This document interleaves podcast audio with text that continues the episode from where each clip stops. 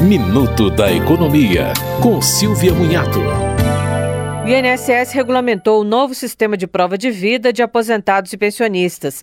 Entre as atividades aceitas como prova estão vacinação, emissão de passaporte e renovação da carteira de motorista. Ou seja, o próprio governo usará esses dados para validação. A partir do mês de aniversário do segurado, o INSS terá 10 meses para coletar dados. Se as informações não forem suficientes, o segurado receberá uma notificação pela rede bancária, aplicativo Meu INSS ou telefone 135. A partir do contato, o segurado terá 60 dias para comprovar que está vivo, fazendo a biometria em um caixa eletrônico ou indo a uma agência do INSS.